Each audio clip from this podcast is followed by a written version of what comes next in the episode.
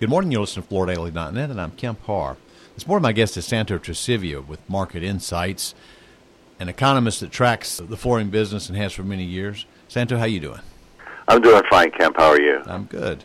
I thought it'd be good here as year is ending to take a look at what 19 might bring to us in the flooring business. So, what's your outlook? We're looking for 2019 to be uh, a pretty good year.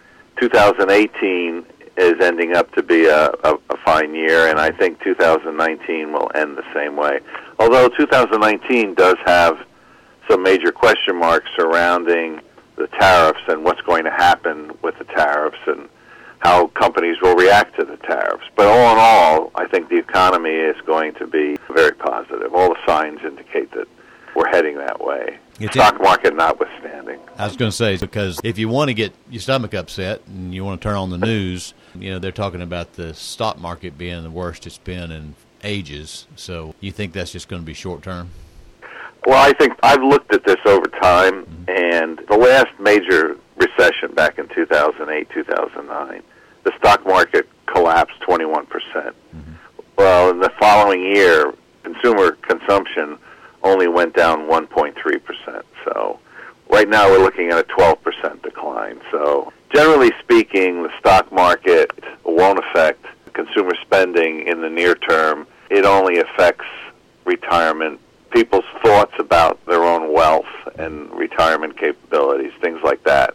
But their day-to-day income and their and the average American's day-to-day spending doesn't usually change that much.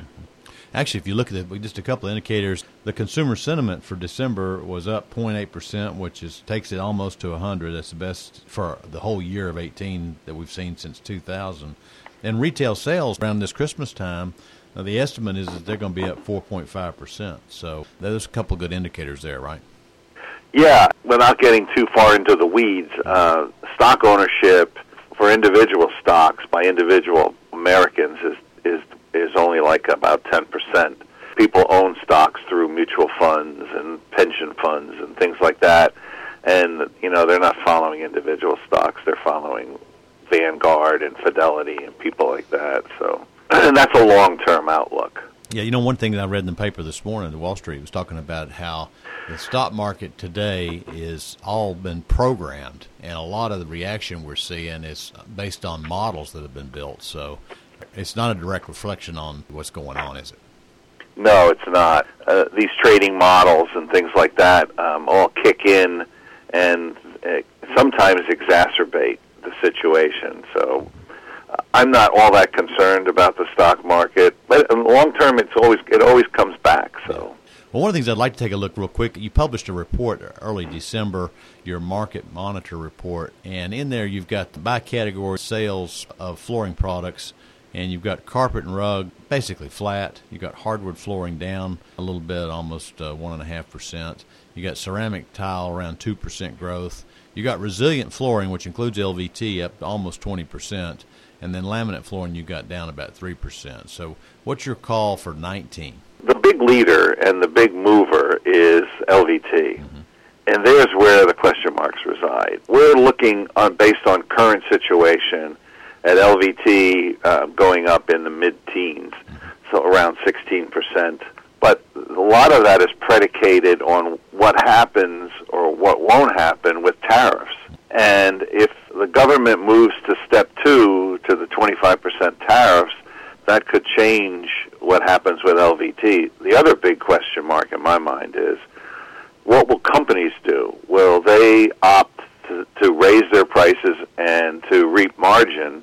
Or will they hold their prices or moderate their prices to gain share? Mm-hmm. And there's a big change, there's a big difference in that reaction in terms of how it is going to affect the growth of LVT. Like right now, we're looking at you know 16% for LVT, and basically the same trends for the other products, where you're seeing wood down slightly, um, ceramic up slightly, laminate flat, and uh, carpet may rise in dollars but fall in units. The price increases in carpet seem to be holding, and and there you're seeing companies go for margin and mix shift. So overall, I think we're going to see another three percent growth year. So. Okay, three percent overall. One of the things that might happen is if the LVT gets to where it's maybe a dollar more, it makes uh, ceramic and hardwood a little bit more attractive, doesn't it? Absolutely. And then they'll they will have they will pick up their growth rates, and LVT will diminish somewhat. But you know, like I said, it all depends on what happens. Uh, I studied what happened with the steel tariffs several years ago, and there the companies went for gaining margin and they all raised their prices. But that was a little different situation because it's not a consumer product. It's a, uh, a product that's used in other things that aren't. It isn't really substitutable, but we'll see. I'm anxious to see how companies react in the first quarter, and that'll maybe be a tell for what's going to happen the rest of the year. Do you think maybe Washington might be going into a situation with the House swinging over to the left uh, where they don't get as much done?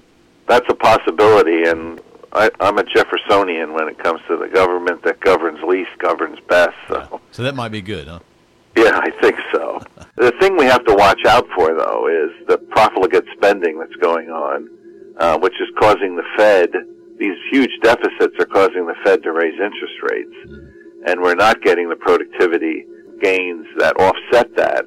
And so interest rates are rising, which makes housing less affordable, and you know there's a domino effect with that. Mm-hmm. Well, actually, though, right now the 30-year mortgage is still under five percent. So yeah, yeah, absolutely. Yeah.